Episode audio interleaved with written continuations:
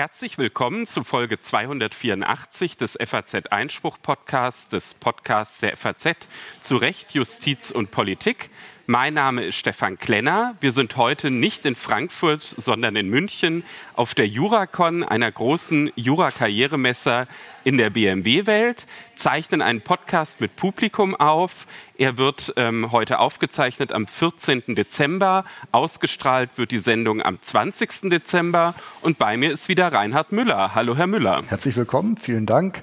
Und zu Gast ähm, Anna Masser, Partnerin bei Alan Overy und Peter Michael Huber, Staatsrechtslehrer in München und Bundesverfassungsrichter AD.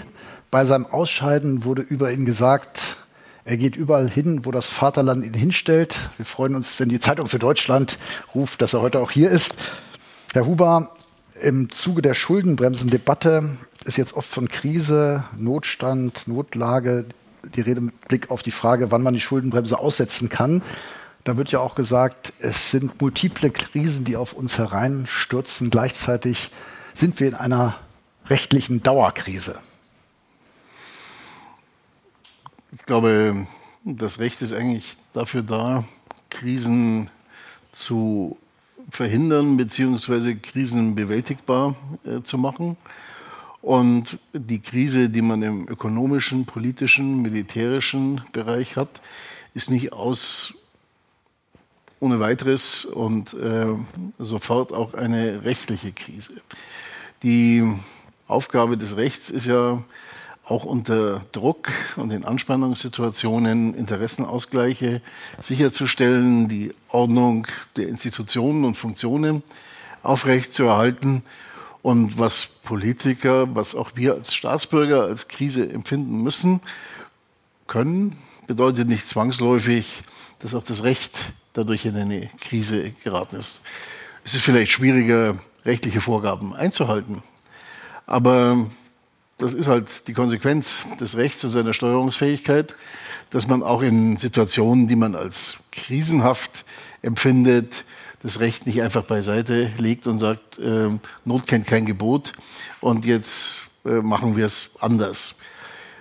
Meine Wahrnehmung ist, dass wir eigentlich von einer ganz kurzen, glücklichen Phase zwischen 1990 und 2001 abgesehen uns immer in Krisen gefühlt haben und äh, auch immer in Krisenmodus gewesen sind.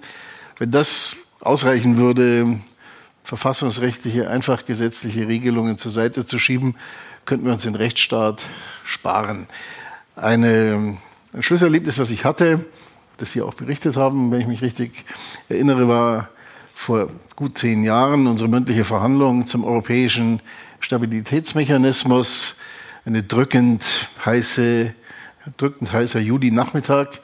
Herr Schäuble saß ungefähr sechs Meter von uns weg. Der Senat musste über eine einstweilige Anordnung äh, für oder gegen den europäischen Stabilitätsmechanismus entscheiden. Und Schäuble hat gesagt, wenn Sie es nicht innerhalb von einer Woche machen, ist der Euro tot. Der Voskuhle, der damals neben mir saß, sagte ja, Herr Minister, Not kennt kein Gebot, sieht das Grundgesetz nicht vor. Wir haben dann irgendwie zweieinhalb Monate gebraucht, war kein schöner Sommer, ähm, aber wir haben es irgendwie gewuppt und der Euro lebt immer noch. Ähm, das heißt, so ähnlich ist es mit der Haushaltskrise, glaube ich auch. Die führt halt dazu, dass die Ampel ähm, wie jede andere Regierung die Schuldenbremse einhalten muss, politisch unter Druck gesetzt wird, weil man nicht alle Wünsche erfüllen kann. Und es ist leichter zu regieren, wenn man eine volle Schatulle hat, als wenn man Präferenzentscheidungen treffen muss. Aber das will die Verfassung so. Das will eigentlich auch der gesunde Menschenverstand. Aber die Schuldenbremse könnte ja auch abgeschafft werden, auch wenn sie auch Ausdruck von Krisen war und gerade deswegen geschaffen wurde, um weitere Krisen zu vermeiden? Natürlich kann man die Schuldenbremse mit Zweidrittelmehrheit wieder ähm, abschaffen. Ich war zufällig Sachverständiger, als man sie eingeführt hat. Und wir waren uns damals schon nicht so ganz sicher, ob sie tragen würde.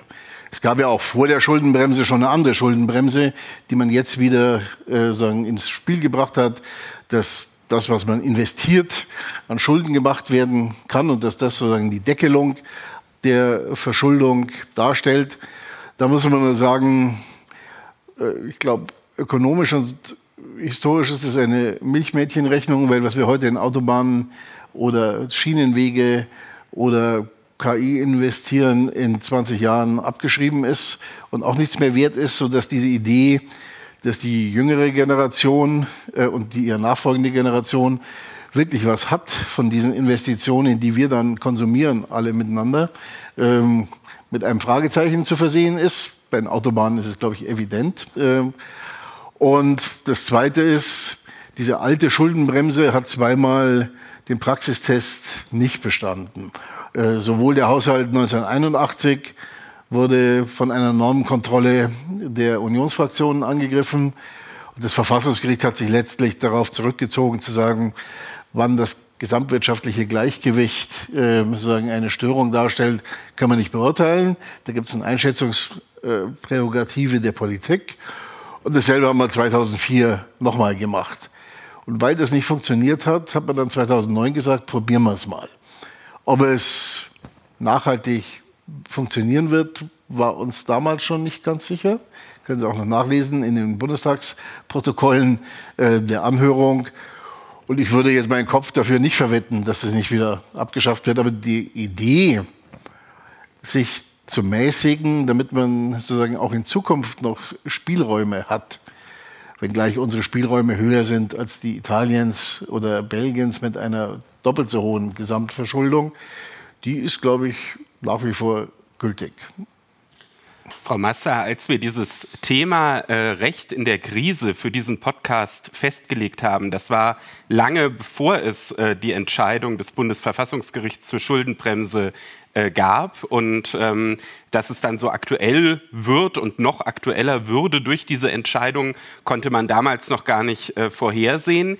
Jetzt haben Sie ja als Partnerin einer Großkanzlei in der in gewisser Weise eine ähnliche Aufgabe wie wir Journalisten. Es kommen irgendwelche Richtersprüche und dann müssen wir versuchen, das, was da entschieden wurde, zu verstehen. Jetzt ist es so, dass es bei dem Tatbestand, ähm, nach welchen Regeln die Schuldenbremse ausgesetzt werden kann, ja zwei Ereignisse gibt, die dazu berechtigen. Einmal die Naturkatastrophe, relativ leicht zu fassen, und dann eine außergewöhnliche Notsituation. Ich sage ganz ehrlich, ich bin immer noch ein bisschen am Knabbern, ähm, diesen Tatbestand zu verstehen.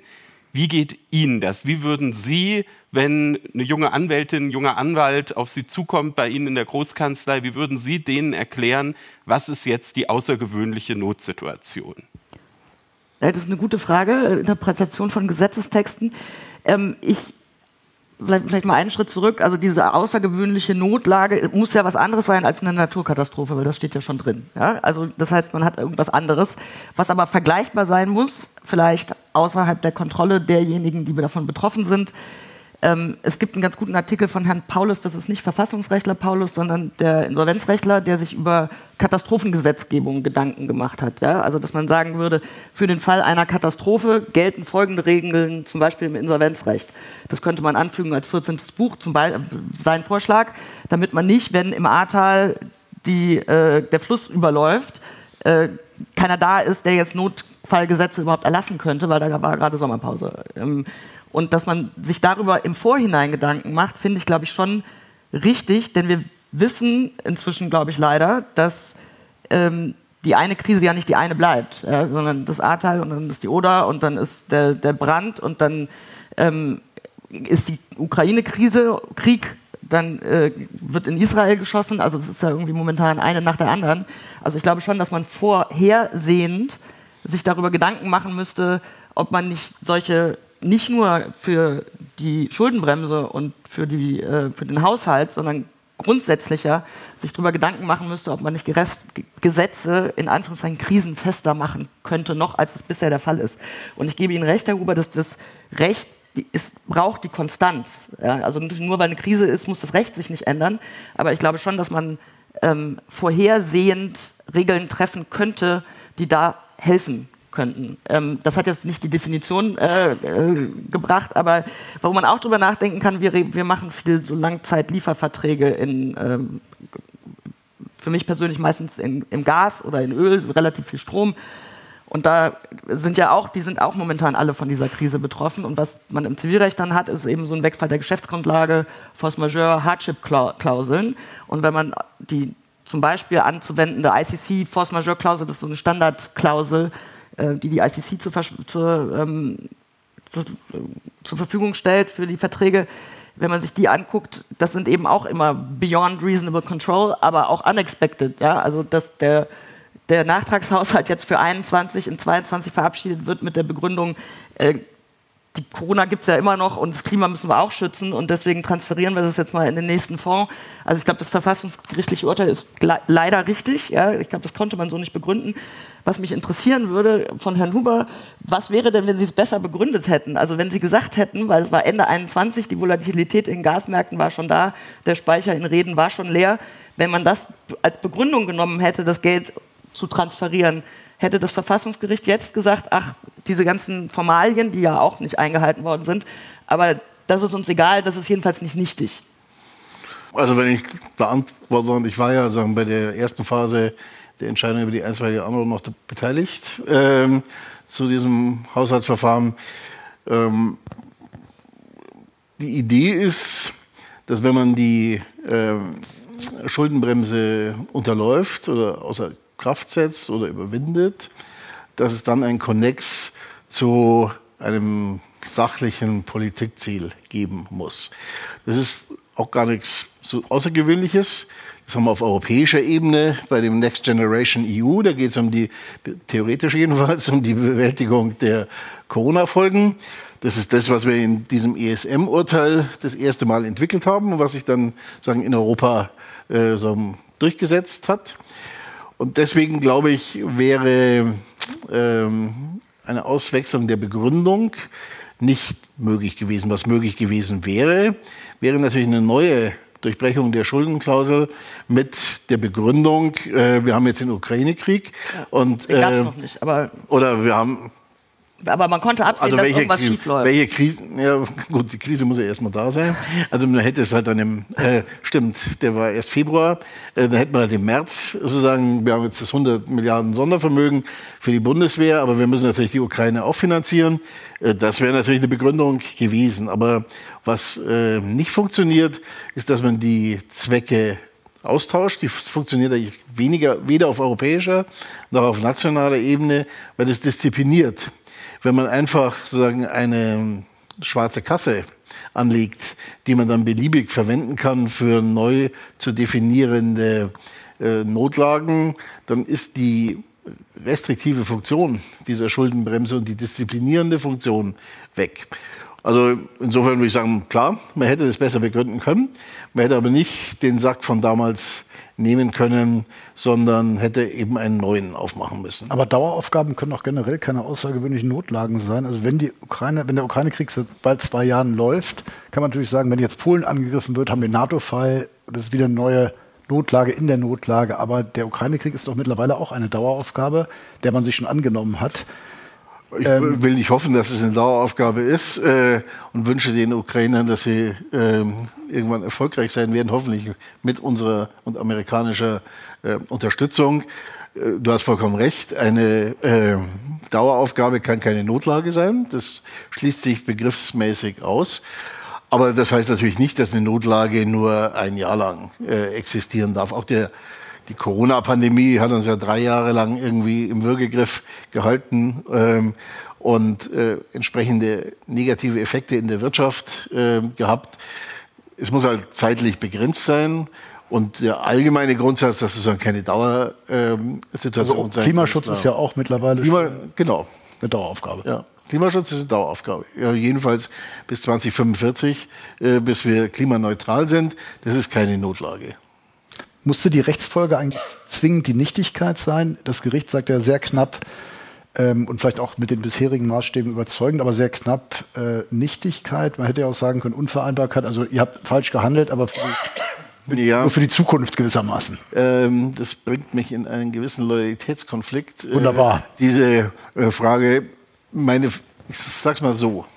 Meine Fantasie würde ausreichen, mir vorzustellen, dass man das, was man in anderen haushaltsrechtlichen äh, Kontrollverfahren gemacht hat, die Verfassungswidrigkeit festzustellen und einen Anpassungspfad äh, vorzusehen, dass man diesen äh, Weg auch hätte wählen können. Frau Masser, Sie haben eben schon äh, angesprochen beim Thema, wie reagiert das äh, Recht auf die Krise, das ganze Thema Ukraine und auch speziell ähm, das Energiethema, wo Sie ja auch ähm, in Ihrer Tätigkeit als Anwältin äh, viel mit zu tun haben. Ja. Ähm, nun ist es ja so, dass ähm, auf die Krise des Ukraine-Kriegs ähm, auch noch in ganz anderer Weise reagiert wurde, nämlich ähm, mit der Verhängung von Sanktionen. Ja. Diese Sanktionen sind natürlich auch ein Eingriff in die ähm, Vertragsfreiheit privater ähm, wie lange kann eine Krise diesen Eingriff in die Vertragsfreiheit privater rechtfertigen?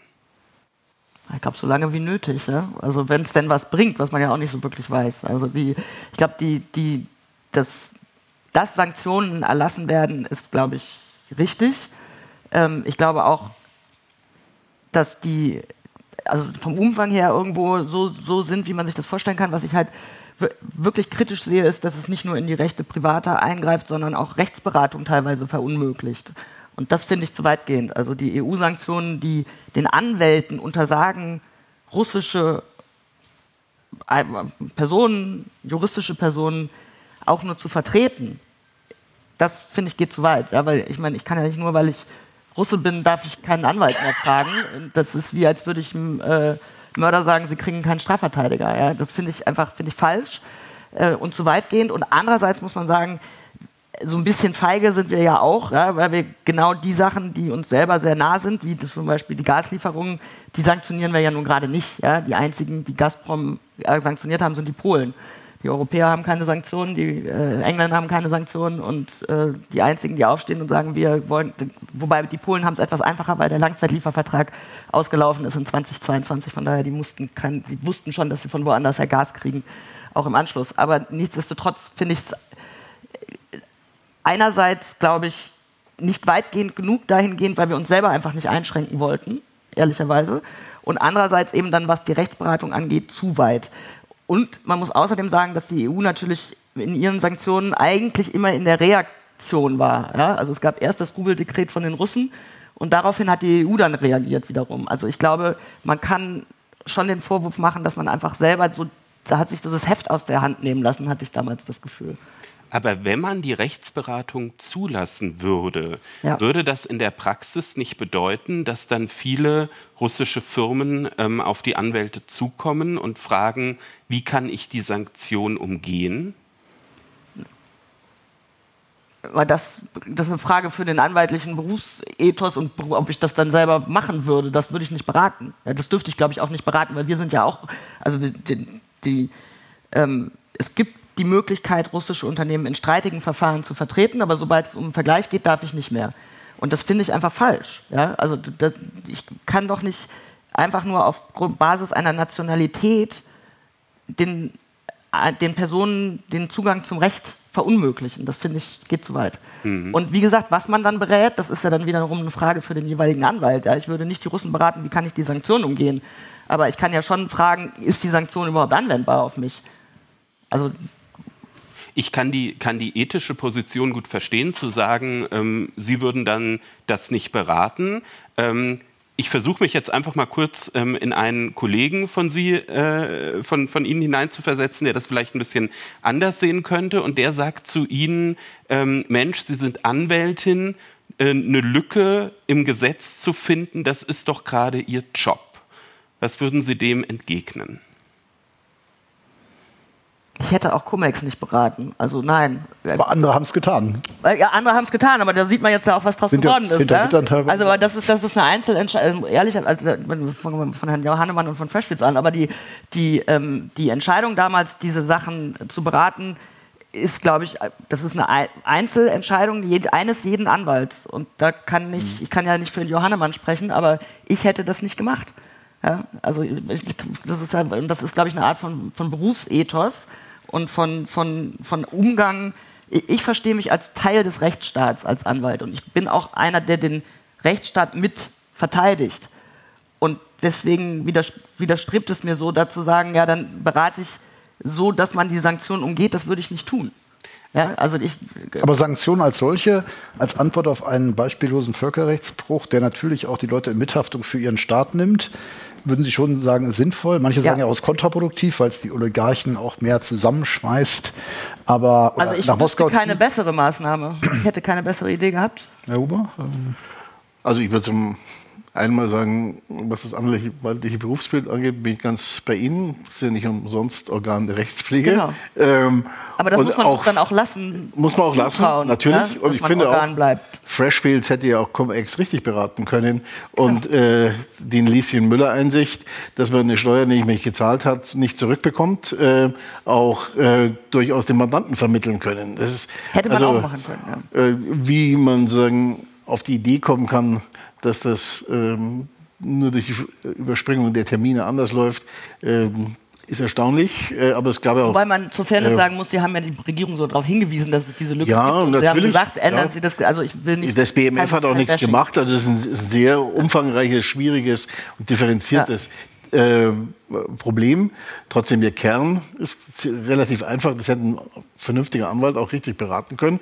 So wie ein vernünftiger Anwalt meines Erachtens auch äh, eine, ein Unterlaufen der Sanktionen, die sehr strafbar ist, sozusagen nicht beraten äh, genau. darf.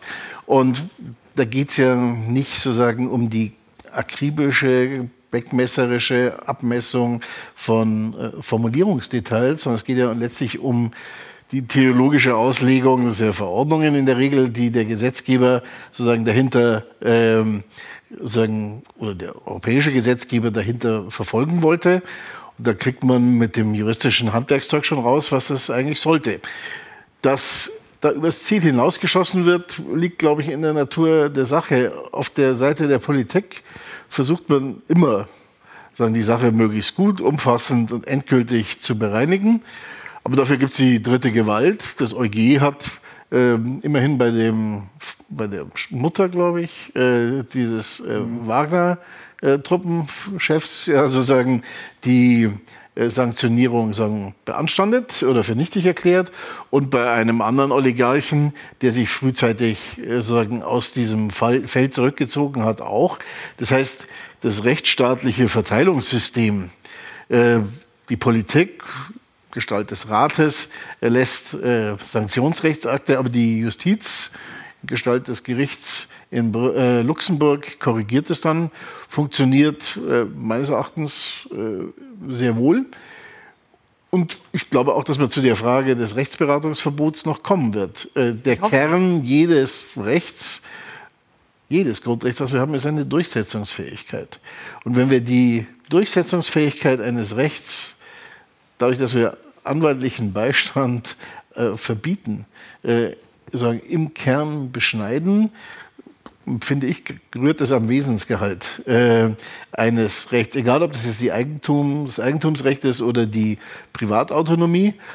Und ich bin relativ zuversichtlich, dass mit ein bisschen Zeitverzug ähm, diese Klauseln auch fallen werden. Ist das eine Hoffnung auf die Erkenntnis der Politik oder ist es die Aussage des Juraprofessors, der sagt, da existiert bereits ein Verfassungsverstoß? Das ist die Aussage des Juraprofessors, Ex-Verfassungsrichters und Politikers, der aus äh, der, dem Inbegriff seiner Erfahrung sagt, so kann es nicht richtig sein. Wie blickt denn der Ex-Verfassungsrichter, Ex-Politiker und Staatsrechtslehrer auf die Corona-Krise zurück? hat die alles Gute und alles Schlechte hervorgekehrt. Was lernen wir daraus für den Rechtsstaat? Das ist ja schon fast vergessen, wobei ich heute wieder, heute ist noch FAZ Weihnachtsfeier, heute kam gleich von besorgten Kollegen, man kann sich testen lassen. Ähm, da kommt das wieder so ein bisschen hoch, was wir schon verdrängt haben, aber das hat ja zu massiven Verwerfungen, auch teilweise in der Rechtswissenschaft geführt. Einige haben, also waren nicht weit von dem Vorwurf, es sei eine Diktatur, alle Freiheitsrechte gehen den Bach runter die Medien und die Justiz sind gleichgeschaltet und folgen blind der Regierung. Ähm, das waren ja Vorwürfe, die durchaus durch die Blume oder mehr oder weniger offen zu lesen waren. Wie ist das jetzt im Abstand zu sehen? Ist, äh, das kann ja auch mal wiederkommen in anderer Form. Was, was lernen wir daraus? Ähm, ich glaube, es gibt verschiedene Dinge daraus zu lernen. Also eine Sache ist, Sie haben ja von Krisengesetzen gesprochen.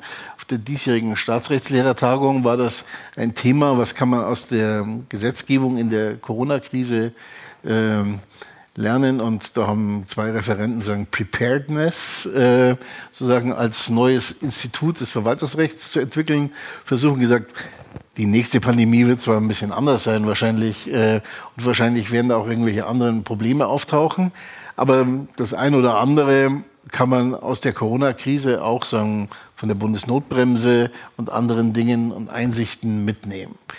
Was die Bewertung sagen, der staatlichen Reaktionen angeht, äh, muss ich sagen, ich habe unter meinem Dienstzimmer ein halbes Jahr lang jeden Donnerstag auch Rechtsanwälte in Robe sich anketten äh, sehen an den Bäumchen da vor dem Bundesverfassungsgericht, die ihre Grundrechte zurückhaben wollten. Keine Klimakleber, sondern Corona. Corona-Leugner, Kritiker, äh, was auch immer. Ja, dürfen die ja auch, ist ja ein freies Land. Äh, ich fand, die Grundrechte waren nie weg. Es gab auch nie eine äh, Diktatur. Es gab Dysfunktionalitäten äh, in unserem äh, System. Es fängt damit an, dass ja der Bund von seinen Möglichkeiten zunächst lange keinen Gebrauch gemacht hat, sondern man diese Merkel-Runden hatten, wo man sich zu koordinieren versucht hat. Das erste halbe Jahr hat es ganz gut funktioniert, bis äh, die Interessen und der Druck auf die Ministerpräsidenten so stark wurde, dass es nicht mehr ginge. Und nach einem Dreivierteljahr ist der Bundestag dann auch äh, sagen wir, in die Puschen gekommen. Das Infektionsschutzgesetz hat er relativ schnell schon geändert, aber die Bundesnotbremse, äh, das kam erst äh, im Frühjahr 21, äh, wenn ich mich jetzt richtig erinnere. Ähm, das hätte früher sein können. Auch die Landtage sind lange Zeit auf Tauchstationen gegangen und haben die Landesregierungen im Rahmen ihrer infektionsschutzrechtlichen Ermächtigungen arbeiten lassen. Da hätte man, wenn man an Wesentlichkeitsvorstellungen äh, und Ähnliches denkt, sich schon ein etwas mutigeres äh, sagen wir, Selbstbehauptungsinteresse der Parlamente gewünscht. Und was die Maßnahmen im Einzelnen angeht, würde ich sagen, hat auch da das rechtsstaatliche Verteilungsprinzip ja doch ähm, funktioniert. Vor allem die Oberverwaltungsgerichte haben eine Fülle von Ausgangssperren und Ähnliches für äh, ungültig äh, erklärt, manches auch äh, bestätigt. Und natürlich darf man nicht selbstgerecht sein. Wir schreiben jetzt das Jahr 2023, wir haben die Pandemie im Wesentlichen hinter uns. Wir wissen heute, ungefähr, wie die funktioniert. Vor drei Jahren hatten wir die Angst, dass wir alle sterben äh, müssen, wenn wir mit, uns mit Corona infizieren. Oder jedenfalls die Politik musste die Angst haben, dass das äh, passiert. Und dass man sagen, im Nirvana oder in einer Black Box äh, erstmal ein bisschen überschießend äh, agiert, bis die Erkenntnisse dann besser sind, man nachsteuern kann, hat ja auch das Verfassungsgericht gesagt. Äh, wenn sagen, der Erkenntnisstand besser wird, müssen natürlich die Maßnahmen äh, angepasst werden.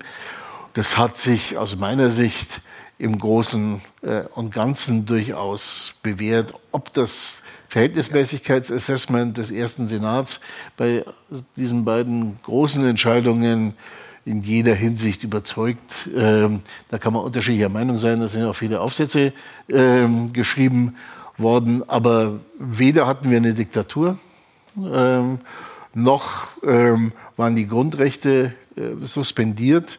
Ähm, ich finde, die Institutionen haben grosso modo schon einigermaßen funktioniert. Ähm, und wir haben es auch alles wieder eingefangen. Äh, also so. ich unterbreche Sie jetzt doch mal, sonst komme ich nicht zu Wort. ist sehr willkommen. Sehr gerne, äh, sehr gerne. Ganz kurz darf ich einen Satz dazu sagen. Also ich glaube, ähm, ich gebe Ihnen recht. Rechtlich ist das, glaube ich, war es nicht so fatal. Das hat alles ganz gut funktioniert, das glaube ich auch. Was für mich die Lehre aus dieser Corona-Krise ist, dass wir einen anderen Umgang mit unseren Daten brauchen. Diese ganzen Entscheidungen sind vollkommen auf einer Datenbasis getroffen worden, die bis heute nicht klar ist. Und ich glaube, das ist ja das viel tiefergreifende Problem. Wenn man aber Lehre war das möglich? Krise, aber wenn es noch keine Daten gab? Das Problem war, ja, dass es keine Daten Aber das kann man doch jetzt besser machen. Ja, das will man Das meine ich ja. Was man da, die Lehre, die so, man daraus ja, ja. zieht, bessere Daten erheben, wäre meine Dazu Und Schulen auflassen. Ja, weil das ist einfach, das wäre so eine Lehre für mich, jedenfalls, wenn man nicht weiß, dass die Kinder sterben, weil das ist für, glaube ich, also ich habe zwei Kinder, die sind neun und elf, die waren in der ersten und in der zweiten Klasse, ist, ist bis heute wirkt das nach.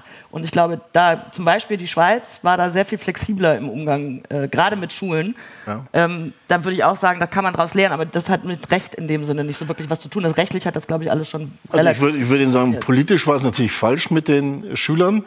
Ähm, menschlich hätte, auch. Und menschlich auch. Äh, Viele unserer Zuhörer haben das ja wahrscheinlich am eigenen Leib erlebt, wie das oh ja, mit den Corona-Schließungen oh. gewesen ist. Ähm, alles klar. Aber wenn Sie sagen, nicht wissen, ob äh, eine Lebensgefahr für die Schüler besteht, heute wissen wir, dass das falsch war.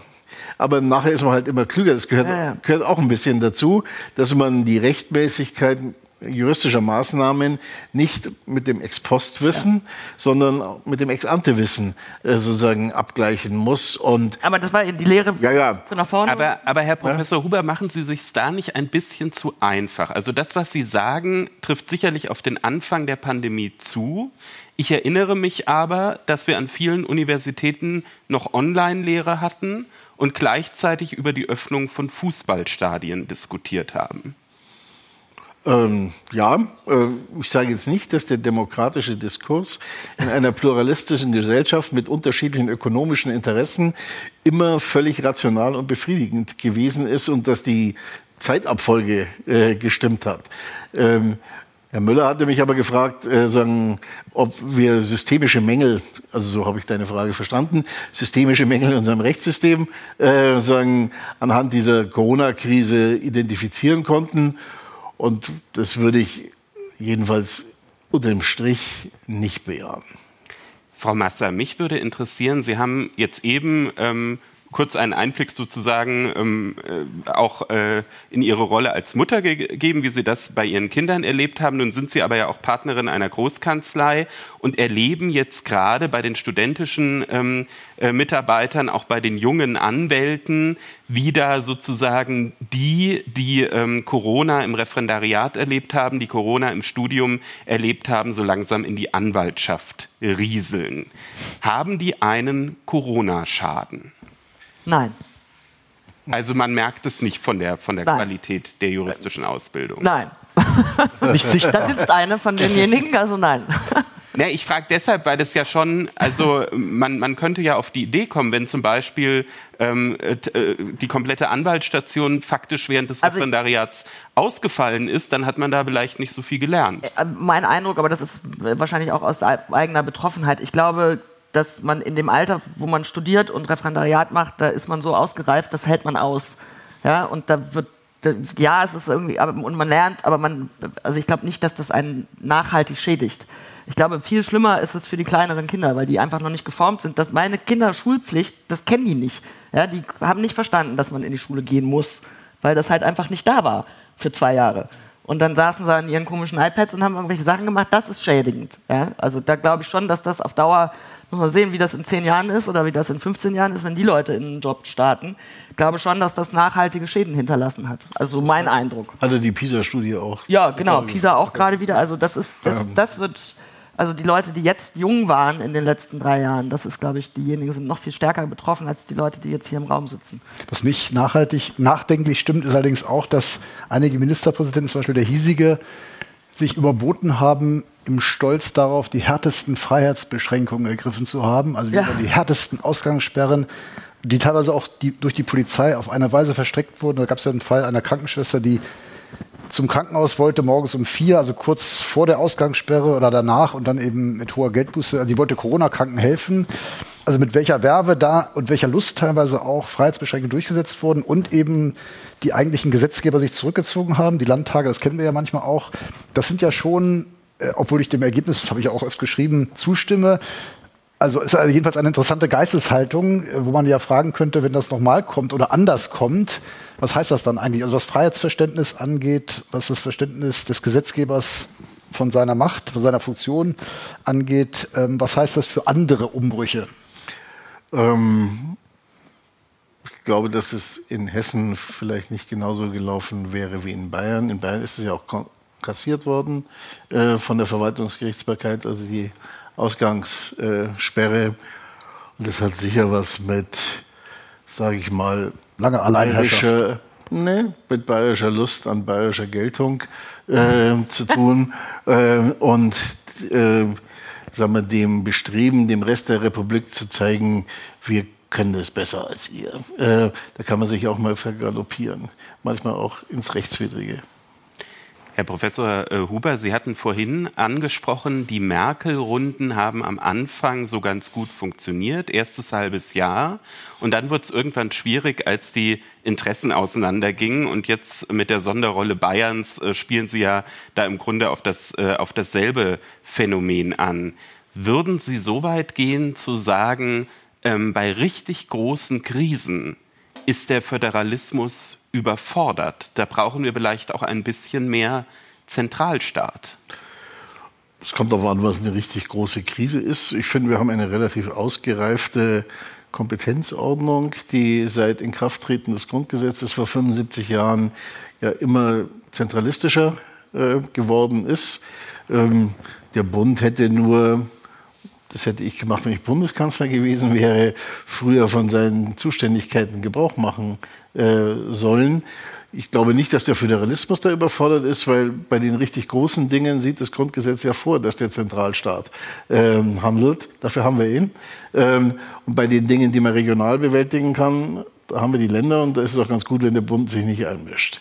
Aber Corona war sicher eine globale Krise, die selbst den Freistaat Bayern überfordert hat.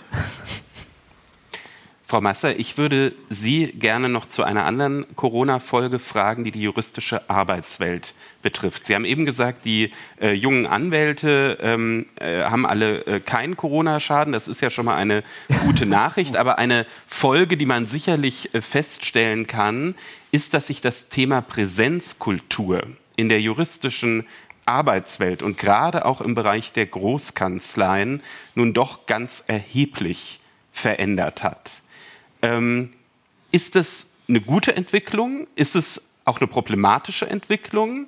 Ähm, ist es so, dass wir vielleicht jetzt auch Schwierigkeiten haben werden, künftig noch Großkanzleianwälte zu finden, weil man das eben nicht fünf Tage im Homeoffice machen kann? Ähm, ja, war das ein Segen oder ist es auch ein Problem für den juristischen Arbeitsmarkt? Also ich glaube, solange es in Maßen bleibt, war es ein Segen. Also es nicht, man muss ja nicht fünf Tage die Woche zu Hause bleiben, ja, aber ich finde die Flexibilität, die dadurch in den Arbeitsalltag gekommen ist, ich habe das persönlich immer schon so gelebt, vorher schon. Ja, mir war das relativ egal, wer wo arbeitet und das geht schon irgendwie. Wir, eigentlich muss man sich vertrauen darauf, man vertraut darauf, dass die Leute die Arbeit machen, die sie sagen, dass sie machen. Und wenn das Vertrauen ausgenutzt wird, dann ist der Mensch der Falsche. Ja, also mir ist das egal, wo die Leute sitzen. Und das ähm, hat jetzt durch diese New Work Corona ähm, Auswirkungen einfach mehr Akzeptanz. Ja? Also weil es war, gab genug Leute, die vorher gesagt haben, nein, es ist Präsenz und du bist hier und du bist auch genauso lange hier, wie lange ich hier sitze. Das gibt so nicht mehr. Und das finde ich eigentlich, das ist eher ein Segen. Wo es zum Fluch wird, ist, wenn man sich gar nicht mehr sieht. Weil ich glaube schon, das ist eine sehr menschliche Arbeit und man muss, äh, das, man muss sich als Team finden, man muss sich als als auch Mandanten, die sieht man natürlich, das ist was anderes, wenn man sich in Person in einem Raum mit denen über ihre Probleme unterhält, als immer nur auf diesen Kacheln. Und diese Nebengeräusche, wie wir gehen mal zusammen Mittagessen und wir reden auch mal über andere Sachen, das kann nicht ganz wegfallen, sonst wäre es ein Fluch. Ja? Also ich glaube, man muss so eine Balance finden, ähm, dass die Flexibilität erhalten bleibt, ohne ähm, dass jetzt alle fünf Tage zu Hause sitzen. Aber also ich glaube, so, und für uns persönlich, ähm, also bei ANO gibt es, glaube ich, irgendeine globale Regelung, dass man 60, 40 oder so, glaube ich. Ähm, das, aber wie gesagt, das interessiert uns wirklich im Team nicht so wirklich, weil wir irgendwie unser, also ich bin gerne im Büro, ich bin wahrscheinlich auch fünf Tage im Büro, wenn es irgendwie geht, weil ich es zu Hause meistens nicht aushalte. Wenn das weiß ich nicht, ich brauche mein Büro. Ähm, aber es gibt eben auch Leute, die sind halt ganz gerne mal zu Hause. Dann sollen die halt ganz gerne auch zu Hause arbeiten. Also ich bin da eher ja, ähm, immer schon so flexibel gewesen, wie es jetzt viele auch leben können.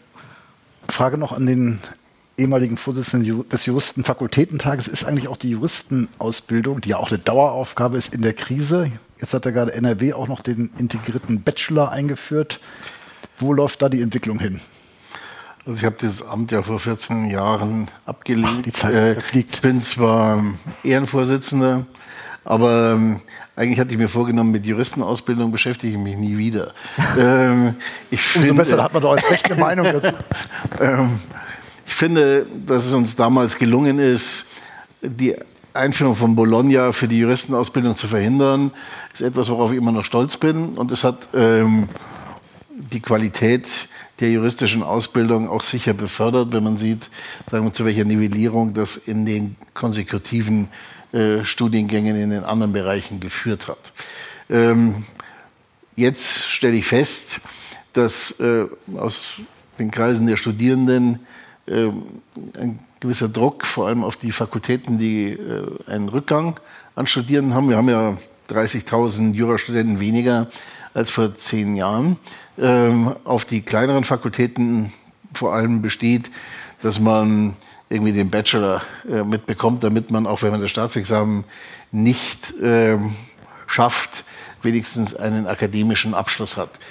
Ich habe immer äh, ein bisschen, äh, sag mal, ähm, frivol gesagt, ähm, da freuen sich die guten und etablierten Anwälte, weil sie sagen, eine Schicht von ähm, gut auszubeutenden, weder qualifizierten und schlechter bezahlten ähm, Halbjuristen äh, bekommen.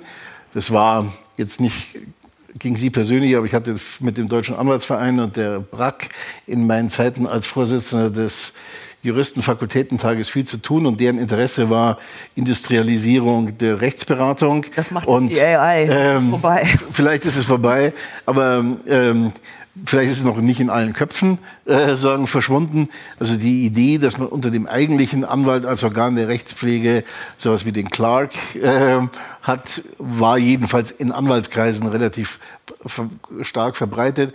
Ich fand, dass man den jungen Leuten da keinen Gefallen damit tut, wenn man sie sozusagen in die Zweitklassigkeit äh, schickt. Ähm, Im Prinzip finde ich, ist das Staatsexamen eine gute Sache. Das ist schon eine Hürde, ja. Äh, die wird aber seit 150 Jahren von Millionen von Leuten genommen. Und der große Vorteil gegenüber den äh, Bologna-Abschlüssen ist halt, dass man nicht abschichtet, sondern dass man äh, einmal auch einen Überblick über das System insgesamt bekommt und irgendwie ansatzweise versteht, wie Zivilrecht und öffentliches Recht und Strafrecht zusammenwirken. Was sie nicht haben, sagen auch meine Kollegen aus Mannheim, wo das ja so ein bisschen abgeschichtet ist. Da wird ja erst Zivilrecht gemacht und dann äh, in den letzten, glaube ich, zwei Semestern oder zwei Jahren öffentliches Recht und Strafrecht und das Zivilrecht nicht mehr, ähm, was dort nicht äh, gewährleistet äh, ist. Äh, ich würde, also um der langen Rede kurzer Sinn sagen, man sollte Staatsexamen jedenfalls nicht drangeben äh, und sollte sagen, den Einheitsjuristen und seine Fähigkeit der Systembeherrschung nicht opfern. Bei allem anderen bin ich heute leidenschaftslos und bin auch nicht mehr verantwortlich dafür. Frau Master, das Argument ist ja gerade, das wird seit 150 Jahren so gemacht. Wir alle sind durchs Fegefeuer gegangen. Warum sollen das die jungen Leute besser haben? Aber das Argument der auch teilweise exzellenter junger Leute ist ja auch der Fachschaften. Man kann eben abschichten und man hat nicht diese Riesenhürde, anders als in allen anderen Fächern, die, wo es auch ums Bestehen geht, nicht nur um ja. die Note. Und man schichtet eben vorher ab. Das scheint ja sehr starker Wille zu sein. Wohin das führt, ist eine zweite Frage. Aber wie sehen Sie das?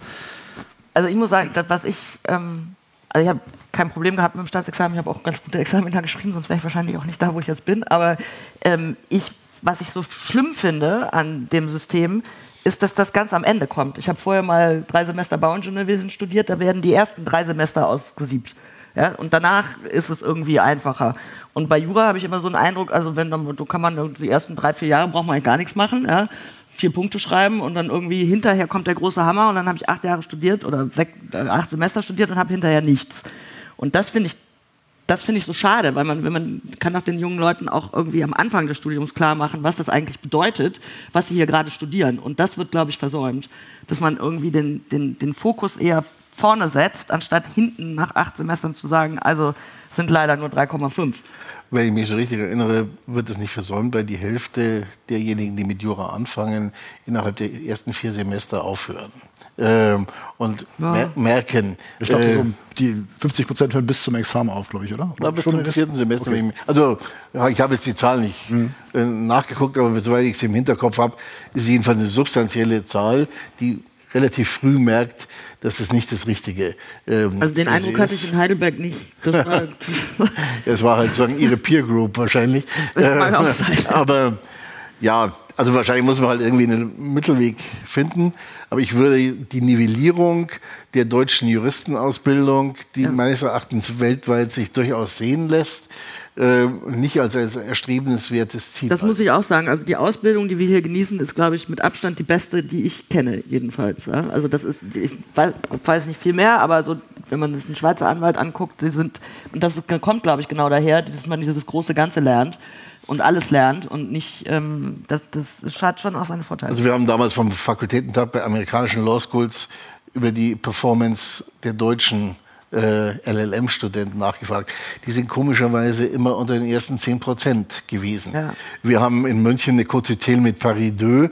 Komischerweise sind unsere Münchner Studenten immer bei den ersten fünf Besten. Äh, kann nicht, liegt nicht daran, dass ja. Deutsche jetzt intelligenter werden als Franzosen oder Amerikaner, sondern hat sicher was mit der Art und Weise zu tun, wie wir Jura betreiben. Aber wir wollen nicht nur über die jungen Leute reden, sondern auch mit ihnen, wenn sie Fragen haben zu allen möglichen Aspekten oder zu weiteren, die angesprochen wurden oder nicht angesprochen wurden. Gerne. Ganz wichtig, bitte immer direkt ins Mikro sprechen. Also es wird jetzt ein Saalmikro herumgereicht und damit es auf der Aufnahme drauf ist, bitte dann immer direkt ins Mikro sprechen. Alle Fragen zum Recht und zur Krise sind erlaubt. Oder zur Politik oder. Wir sind thematisch flexibel.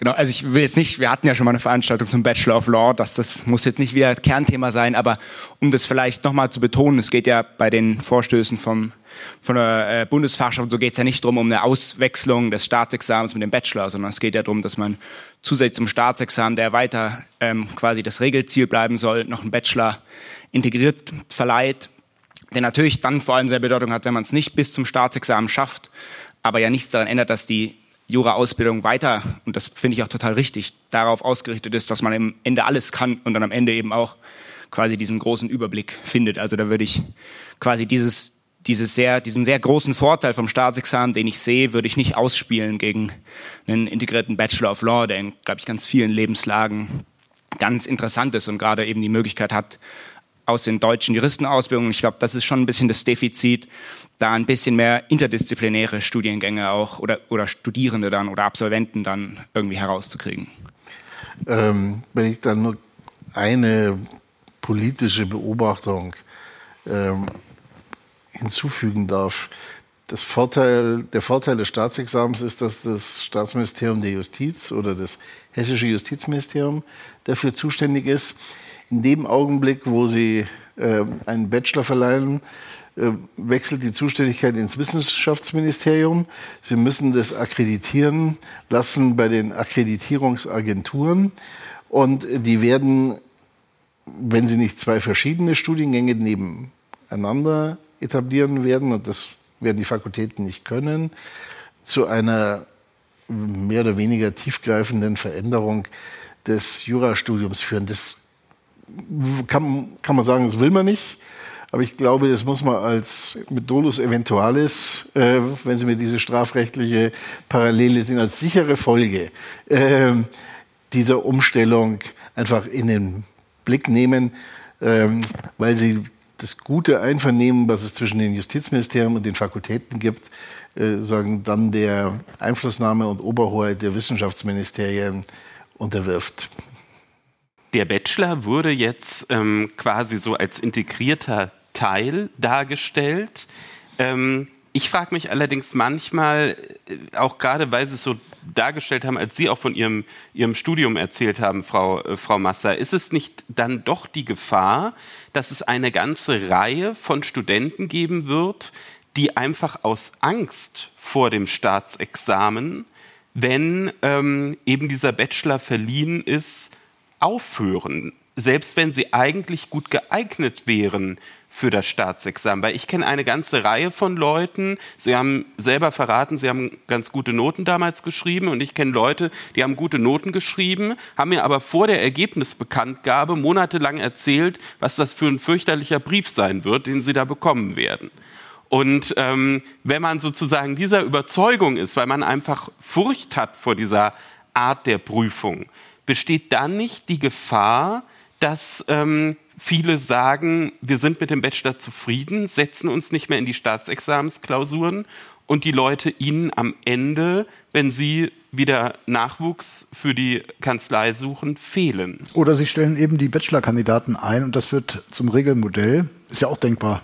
Also wenn sich immer mehr für Bachelor, dass sich sozusagen die Anforderungen, selbst wenn man jetzt noch sagt, wir brauchen den klassischen Volljuristen für bestimmte Berufe, ist es ja denkbar, dass sich das auch ändert im Zuge einer Angebots- und Nachfragepolitik. Äh, Würde ich noch einen draufsetzen. Wenn wir mal eine Million Bachelor-Absolventen haben, die nichts anderes haben, wird wahrscheinlich das zweite Staatsexamen politisch nicht mehr verteidigt werden können.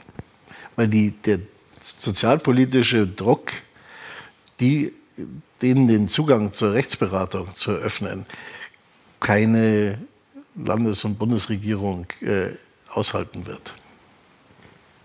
Es ist jetzt sozusagen noch eine Ergänzung des, äh, des Wissenschaftlers äh, gewesen, die sehr interessant ist, aber ich wollte jetzt eigentlich wirklich mal die Perspektive der Anwältin hören. Also wie vermuten Sie, wird sich das ähm, auswirken auf den Arbeitsmarkt? Das ist eine ganz schwierige Frage, weil ich mich da so wenig reinversetzen kann. Ähm, ich, ich frage den Raum. Äh? Hätte, wenn es einen Bachelor gäbe, würdet ihr kein Staatsexamen mehr schreiben? Ich äh, glaube nicht. Also wenn man Jura studieren will, dann will man doch auch ein Staatsexamen schreiben. Aber das ist unsere jetzige, ja, ich, also unsere jetzige denken, Wahrnehmung vielleicht. Wir können ja mal eine Umfrage machen. Wer hätte denn, wenn es den Bachelor in seinem Studium gegeben hätte, auf das Staatsexamen verzichtet hier im Publikum. Haben wir noch nie gemacht, so eine Publikumsumfrage im Einspruch-Podcast, aber wir sind Ist ja eine unheimlich, unheimlich innovative Sendung. Wer hätte das gemacht? Das will Couch Schmalspurjurist melden. Okay, dann machen wir mal weiter mit ähm, Publikumsfragen. Wo gibt es noch Fragen aus dem Publikum? Hier vorne.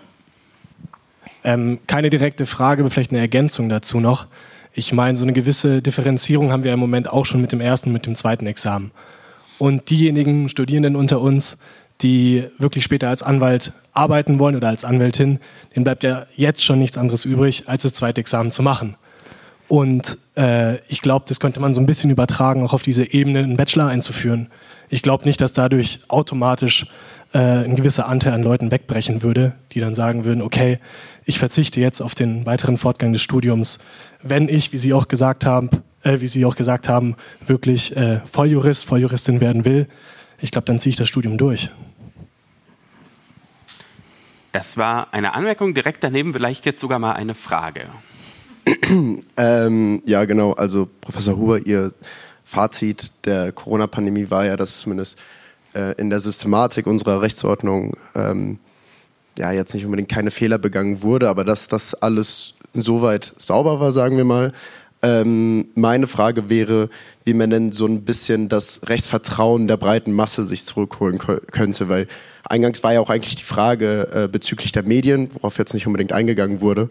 Ähm, aber ich meine, als, als, als äh, Verfassungsrechtler ähm, kann man das wahrscheinlich sehr gut beurteilen, dass das jetzt insoweit alles sauber war. Aber ähm, es gab ja auch viel Kritik an die Medien während der Corona-Pandemie.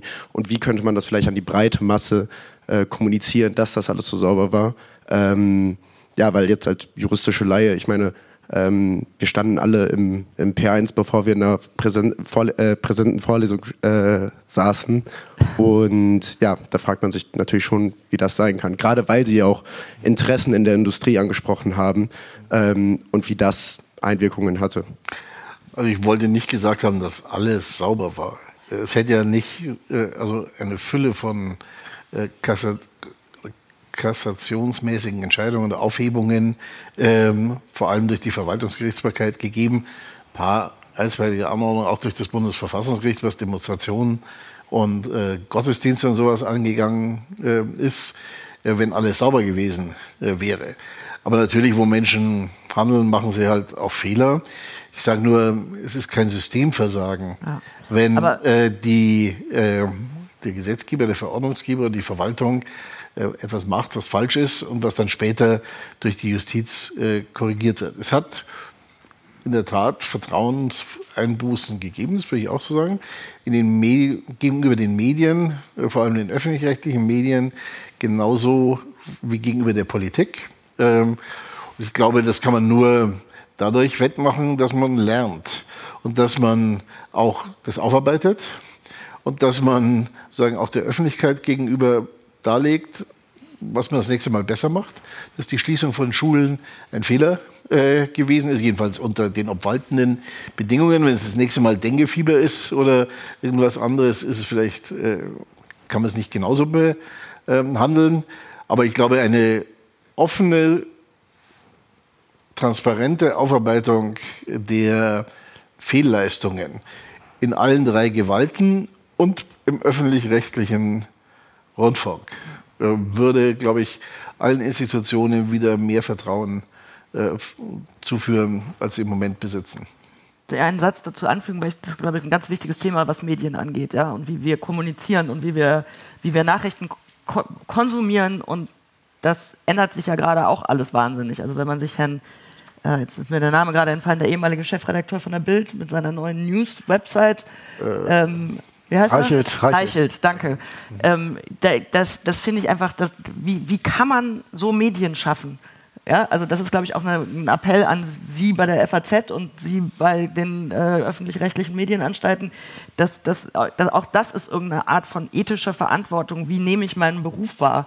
Was vermittle ich an Wissen? Wie vermittle ich Wissen? Und ich glaube, gerade Medien haben in diesem Land ähm, eine wahnsinnige Verantwortung, dass diese Miss, also diese, dieses Vertra dieser Vertrauensverlust irgendwie ausgeglichen wird. Man muss aber auch sagen, dass die Medienfreiheit ja auch größer ist als je zuvor. Jeder kann seinen eigenen Kanal besprechen, ja. bespielen. Und das ist in gewisser Weise auch gut so. Das kann man ja auch sportlich nehmen. Dann macht er eben einen Kanal auf der Gestalt. Öffentlicher Rundfunk hat natürlich andere Bindungen und wir würde ich sagen auch, aber ähm, natürlich muss man sich den Vorwurf, muss man den Vorwurf ernst nehmen, sie seien alle gleichgeschaltet, wobei manche schon es als Gleichschaltung empfinden, wenn man einen Kommentar schreibt, in diesem Punkt hat die Regierung recht, dann gilt man gleich als Regierungsblatt.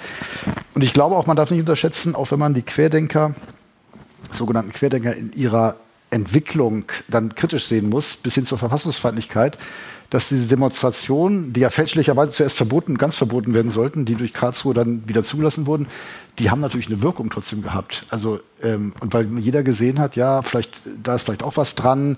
Die Leute gehen auf die Straße, die FDP, die Parteien haben sich dann nach diesen ersten Anfängen, wo wir nicht genau wussten, woran wir waren, positioniert.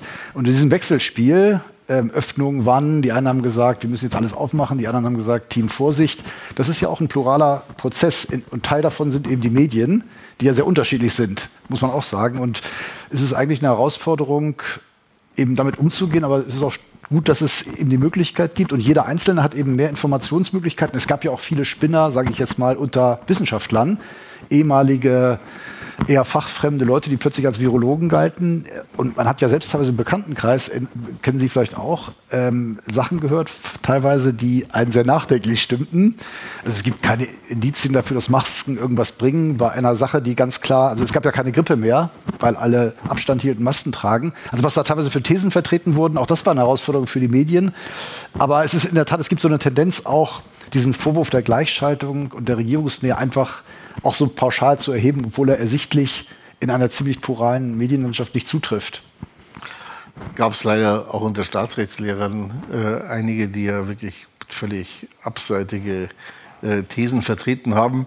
Ähm, ich glaube, man wird das Ethos von Herrn Reichelt äh, und anderen, gerade wenn man sich die amerikanische Medienlandschaft anschaut, nicht sagen an die Kandare. Ja, natürlich wollen wir hin.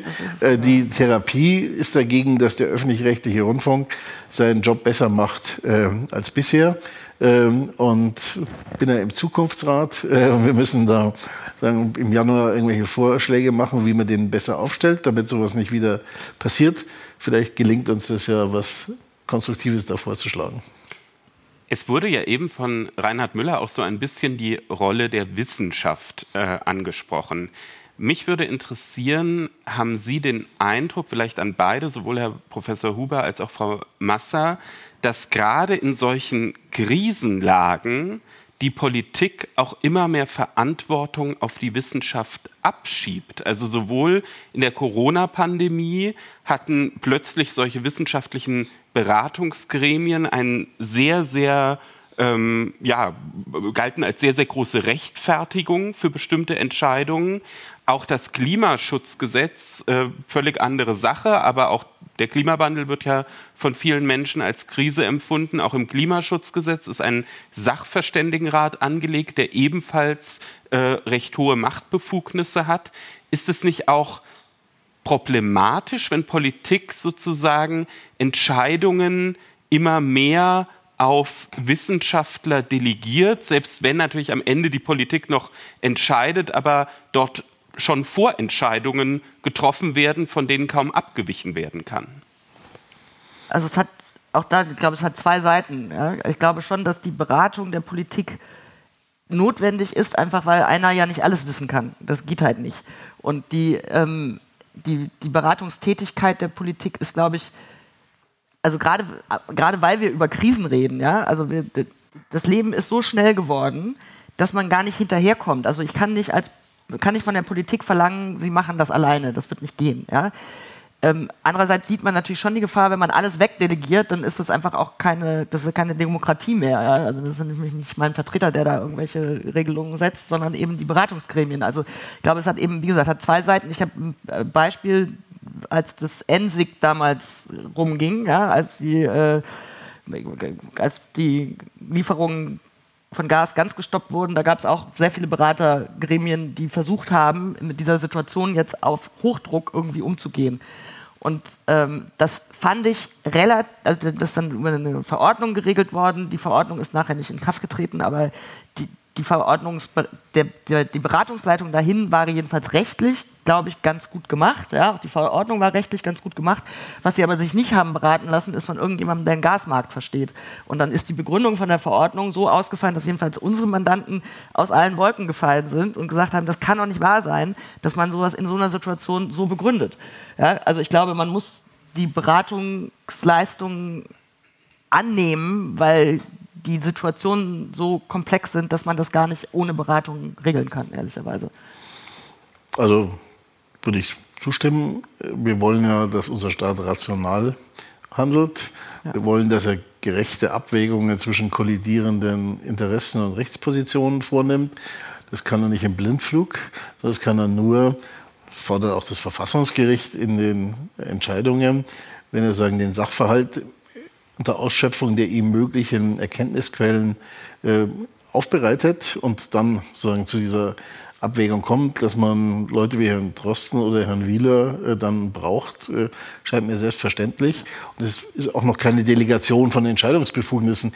Wenn Sie halt nicht wissen, wie der Übertragungsweg ist, müssen Sie sich das erklären lassen. Äh, und derjenige, der Ihnen das erklärt hat, natürlich, indem er Ratschläge gibt, einen gewissen faktischen Einfluss. Aber die Verantwortung bleibt letztlich bei dem entscheidenden Politiker. Wo man was besser machen könnte, finde ich, ist das die sehr üppige Ministerialverwaltung. Der Bund hat 750.000 Beschäftigte. Bürokratieabbau ähm, aber eher dann wieder. Ja, entweder Bürokratieabbau oder die Ministerien auch wirklich dafür einsetzt, dass sie jedenfalls die Verbindung zur Wissenschaft halten und äh, auch im Sinne der Vorsorge äh, einen Überblick darüber haben, wen man sinnvollerweise äh, heranzieht und auch eigenes Know-how haben, mit dem sagen Vorschläge kritisch abgeglichen werden können. Dass dieser große Anteil von Beamten dazu führt, dass manche Gesetzentwürfe, vor allem bei der Finanzmarktstabilisierung, von Großkanzleien gemacht werden, die dann noch vergessen, ihren Briefkopf äh, auf der Bundestagsdrucksache, nein, sie waren, waren nicht, wir. aber andere waren das, äh, sagen, zu streichen, zeigt, dass wir vielleicht zu viel Kommunikation, Medienberatung und ähnliches in den ähm, Ministerien machen und zu weniger, zu wenig ähm, Sacharbeit. Das kann ich aus meiner eigenen kurzen Zeit als Minister auch bestätigen. Ja, vielen Dank. Eine Frage ist noch da hinten aufgetaucht. Äh, ja, genau. Ich hätte eine Frage an die Frau Massner. Ähm, und zwar hatten Sie ja erwähnt, dass die künstliche Intelligenz jetzt bereits ja schon ähm, juristische Mitarbeiter teils ersetzt. Ähm, ja, inwiefern ist es dann in Ihrer Kanzlei jetzt der Fall? Wie passiert es und wie schnell passiert es? Dazu hätte ich gerne Ihre Meinung. Ja, also ersetzt, soweit ist es noch nicht, ja, aber ich glaube schon. Nur die Partnerschaft. Nein, aber ich glaube, also wir, wir, wir bei, bei A&O, wir haben so eine Kooperation mit einem Laden, der nennt sich Harvey, das ist auf OpenAI basierend, aber mit so einem Deep Dive in Recht, ja, also so ChatGPT 4 plus Recht. Und ähm, das ist schon faszinierend, was das kann. Ja? Der Umgang damit, den muss man lernen und das muss man auch, man muss alles kontrollieren. Also du kannst nicht sagen, ich mache das, der macht das. Das geht nicht, ja, weil dann gibt es dann irgendwie, ob er halluziniert oder ob er nicht ganz richtig ist oder was auch immer. Ja. Also man muss schon, die anwaltliche Tätigkeit ist dadurch nicht weg. Ich glaube aber schon, dass sich das auf Dauer sehr verändern wird, gerade in den Anfangszeiten, weil so einen ersten Entwurf von einem Schriftsatz oder Schriftsatz ist schwierig, aber einen ersten Entwurf von einem Standardvertrag äh, den, den schreibt keiner mehr. Ja, das war, war, gab, vorher gab es ein Formularhandbuch, jetzt frage ich halt Harvey, das geht nur viel schneller. Ja, das muss auch keiner mehr tippen. Und die, die, ich glaube, die, die Herausforderung, vor der wir alle stehen, ist, den richtigen Umgang mit diesen neuen äh, Möglichkeiten zu finden und das richtige Level zu finden, dass wir nicht, da, da geht es viel um Delegieren, ja. Ich will nicht, dass meine AI mir irgendwann sagt, was Recht und was nicht Recht ist, ja. Also ich glaube, da es gab so einen Vortrag von Herrn äh, Richard Susskind, das ist so einer der Legal AI-Menschen, den ich schätze. Und der sagte, das Problem momentan ist, dass wir nicht mehr wissen, was die Technik kann. Ja, das heißt, wir haben einen Algorithmus programmiert, aber wir wissen nicht mehr genau, was danach so in dem Algorithmus vor sich geht. Und ich glaube, das ist gefährlich. Ja? Wenn man das nicht mehr nachvollziehen kann und ähm, also nicht, nicht mehr weiß, warum ein Ergebnis am Ende herauskommt, weil man den Prozess nicht mehr nachvollziehen kann. Das finde ich gefährlich. Und ich glaube, da muss man drüber nachdenken, wie man das regelt. Zur Not auch jetzt der AI-Act, der gerade in Kraft getreten ist. Den finde ich, glaube ich, äh, ehrlicherweise, ich habe ihn noch nicht gelesen, aber ich finde, dass man jetzt AI regelt und das soll in zwei Jahren in Kraft treten, das ist doch vollkommen grotesk. In zwei Jahren ist AI exponentiell ganz woanders als heute. Die Regelung in zwei Jahren ist, glaube ich, also würde ich mal sagen, wird was regeln, was es nicht mehr gibt. Aber ersetzt das dann womöglich die gut bezahlten Junganwälte, die in den ersten ein, zwei Jahren noch nicht richtig einsetzbar sind, geschweige denn ihr hohes Gehalt einspielen? Ähm, ist das dann die Sparmaßnahme Nummer eins? Das ist ja nicht ganz ausgeschlossen. Also, also kann ja nicht von Sparmaßnahme Nummer eins sein, weil man dann ja auch keinen Anwalt im zweiten und im dritten und im vierten Jahr hat. Also nee, genau, aber es ist ja schon denkbar, dass man gewisse Tätigkeiten, die man bisher Personal geben konnte, weil die auch sagen, das macht das jetzt sehr schnell, tippt das auch gleichzeitig ähm, irgendwelche genau, Standardverträge prüfen, ja. dass das auch eine Einsparmöglichkeit, wenn man es jetzt mal aus Sicht der Kanzlei sieht, Einsparmöglichkeit sieht, aber wo auch Jobs wegfallen. Also ich hoffe nicht. Ja? Ich hoffe, hoffe nicht, ich habe da keine Antwort drauf, aber ich, äh, ich bin jemand, der gerne mit Menschen zusammenarbeitet. Und wie gesagt, wenn man unten nicht mehr einstellt, dann hat man ja oben irgendwann auch keinen mehr. Also ich aber wir haben ja auch die Controller im Nacken, Sie auch ähm, die sehen das natürlich anders. Die fragen auch in der Medizin, wo kann ich also wir haben sparen. zum Glück keinen wirklichen Controller im Nacken. Also ich wüsste jedenfalls nicht. Also wir haben so einen Managing-Partner, der ab und zu mal auch Zahlen schreibt, aber die E-Mail lösche ich dann immer. ähm, das ist ich, ich, wir werden ich, zurückgestuft, passen Sie auf. Ja, ich, bisher läuft es so, dass ich immer mehr Geld kriege, wundersamerweise. Das ist irgendwie, aber mich interessiert das. Sie haben die AI programmiert.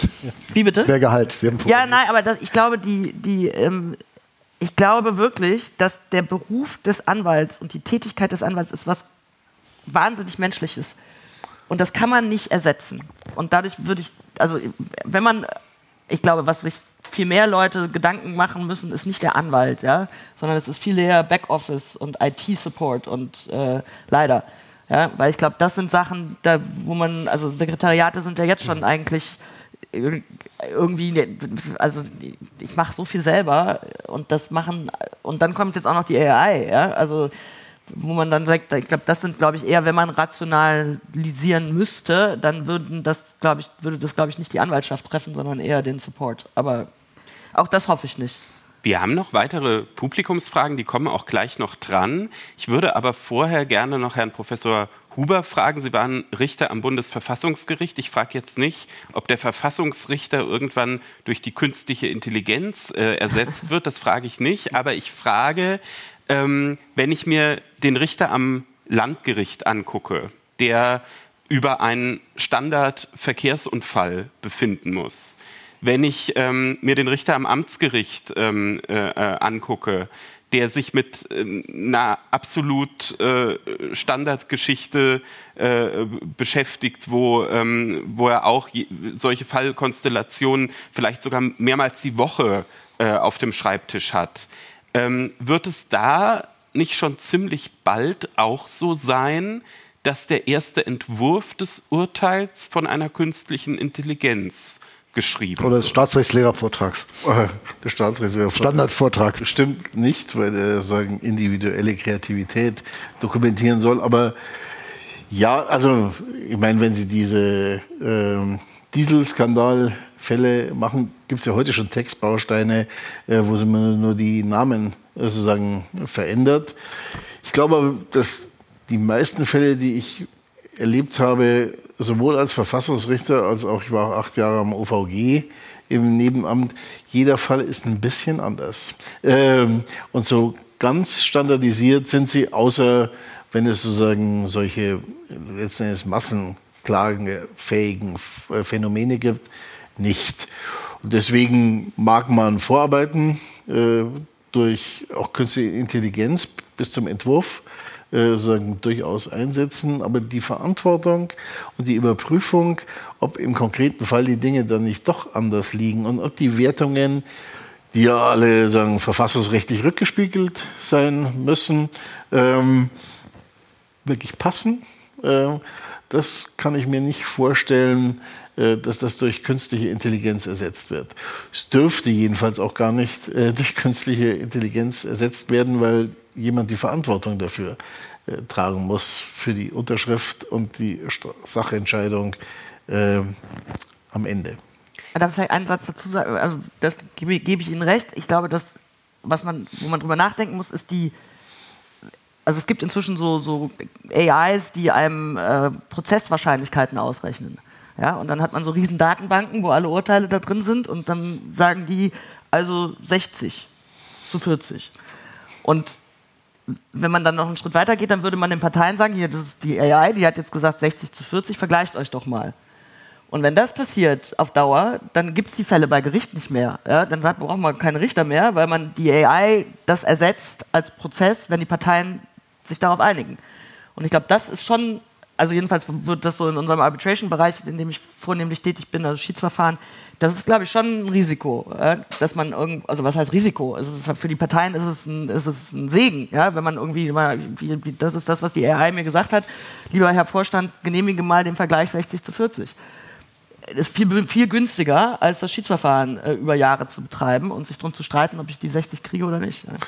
In der Sache sag mal, haben wir heute schon in allen äh, Gerichtsbarkeiten ja einen deutlichen Rückgang der Fälle, äh, was vor allem an der langen Verfahrensdauer, den Kosten ja. äh, Lange anderen liegt. Und die armen Richter, die jetzt alle in Rente gehen und kommt keiner nach. Also ich will gar nicht drüber nachdenken. Wenn wir jetzt ja. auch noch anfangen, über Demogra Demografie zu reden, dann wird mir schon... Nein, äh, das tun wir jetzt heute nicht. aber, ähm, aber ähm, das äh, ist natürlich schon heute ein Problem.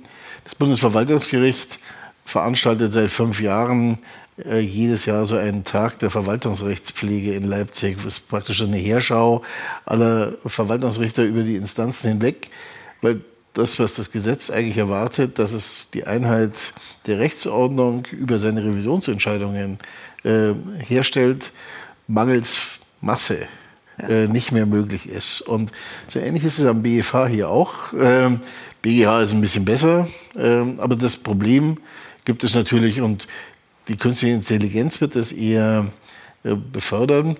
Es gibt als Gegenbewegung natürlich strategische Prozessführung äh, und äh, Anwälte, die sozusagen, um politische Ziele zu erreichen, Prozesse führen. Da hilft auch kein Vergleichsvorschlag durch die AI.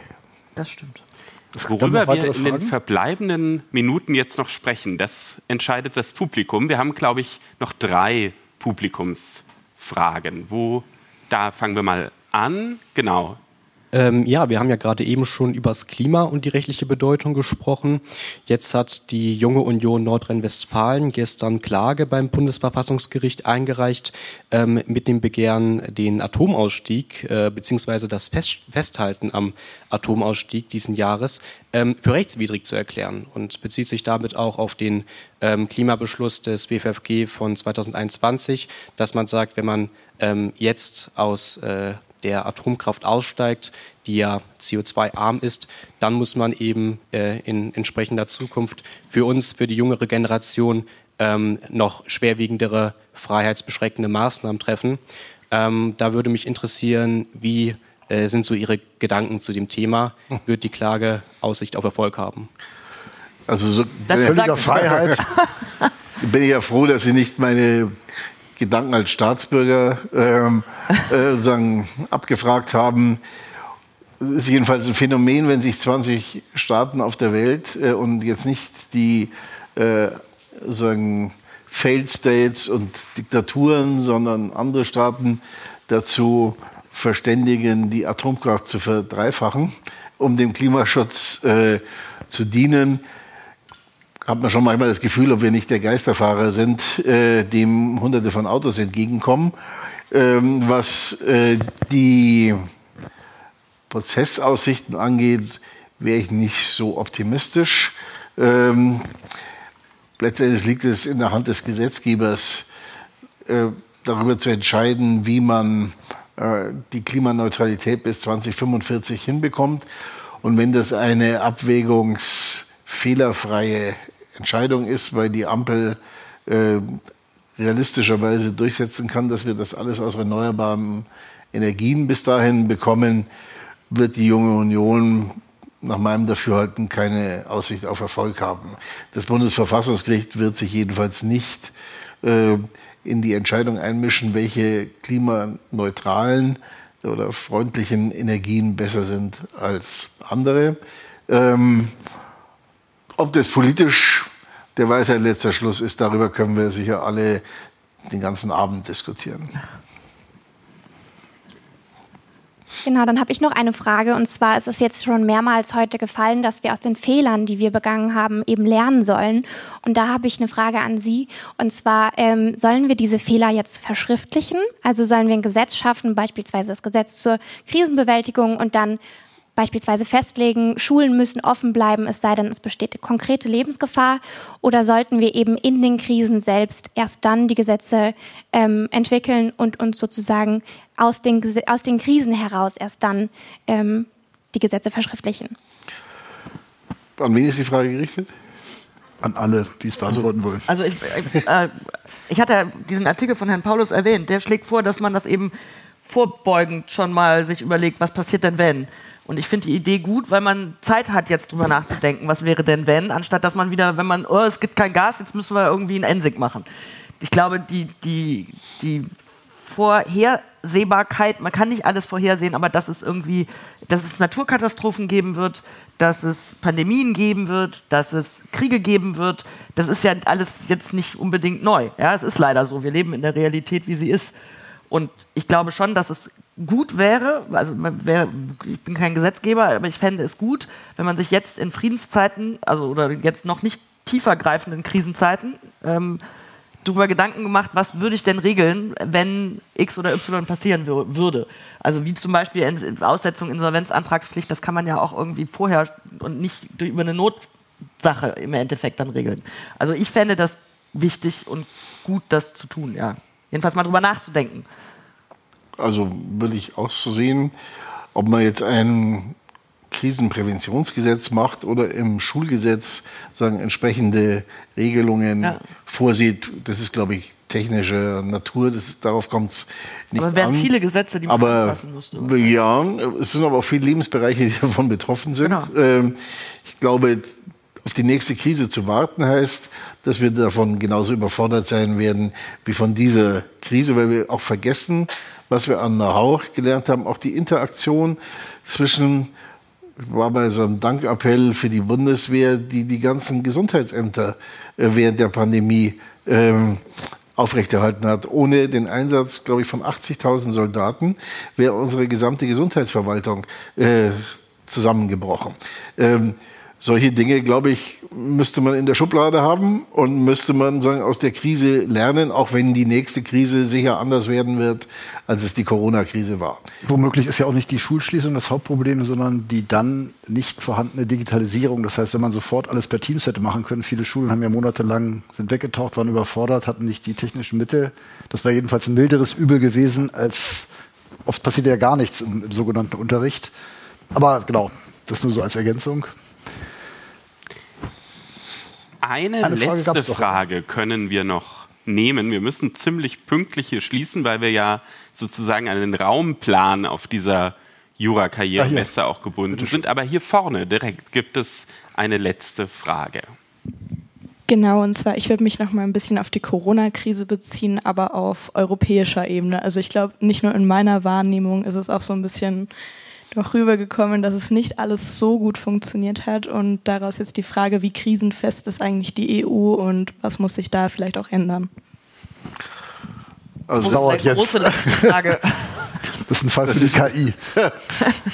das ist ein abendfüllendes Thema, äh, glaube ich. Äh, mir persönlich gefällt nicht so gut, dass die Europäische Union sich um Krisenbewältigung kümmert, ob, wenn die Verträge nicht vorsehen, dass sie dafür zuständig ist. Also die Besorgung dieser ähm, Impfstoffe hat man ja dann entgegen der Verteilung der begrenzten Einzelermächtigungen der Kommission überlassen, die keine Erfahrung hatte, wie das im Einkauf war, wo Franzosen torpediert haben, dass man BioNTech gekauft hat, weil sie hofften, mit einem eigenen Impfstoff äh, durchzukommen. Ist vielleicht alles gut für das vereinte Europa, aber die Verträge hatten eigentlich vorgesehen, dass die Mitgliedstaaten das machen. Hätte ja auch Herr Spahn sozusagen mit 20 seiner Amtskollegen sich zusammentun können in ein Konsortium. Ähm, da bin ich vielleicht zu legalistisch, aber ich würde sagen, das Wichtigste, was die EU machen könnte, um auch krisenfest zu sein, ist sich nicht für alles für zuständig halten, sondern das zu machen, wofür sie tatsächlich zuständig ist und das möglichst gut. Ähm, und äh, das bedeutet natürlich, dass man Hilfsmaßnahmen über den Artikel 122 AOV äh, beschließt, wenn ein Mitgliedstaat das nicht mehr in die äh, Hände bekommt. Wir haben ja auch das Next Generation EU als äh, Hilfsmaßnahme in Karlsruhe gebilligt, obwohl wir ein paar Zweifel daran hatten, äh, ob das wirklich nur der Bewältigung der Corona-Folgen dient. Die Italiener haben jedenfalls 14 Milliarden von dem Geld, was sie bekommen haben, zur Senkung der Heizkosten äh, an ihre Bevölkerung verteilt. Das hat jetzt mit Corona-Bekämpfung nicht so viel zu tun.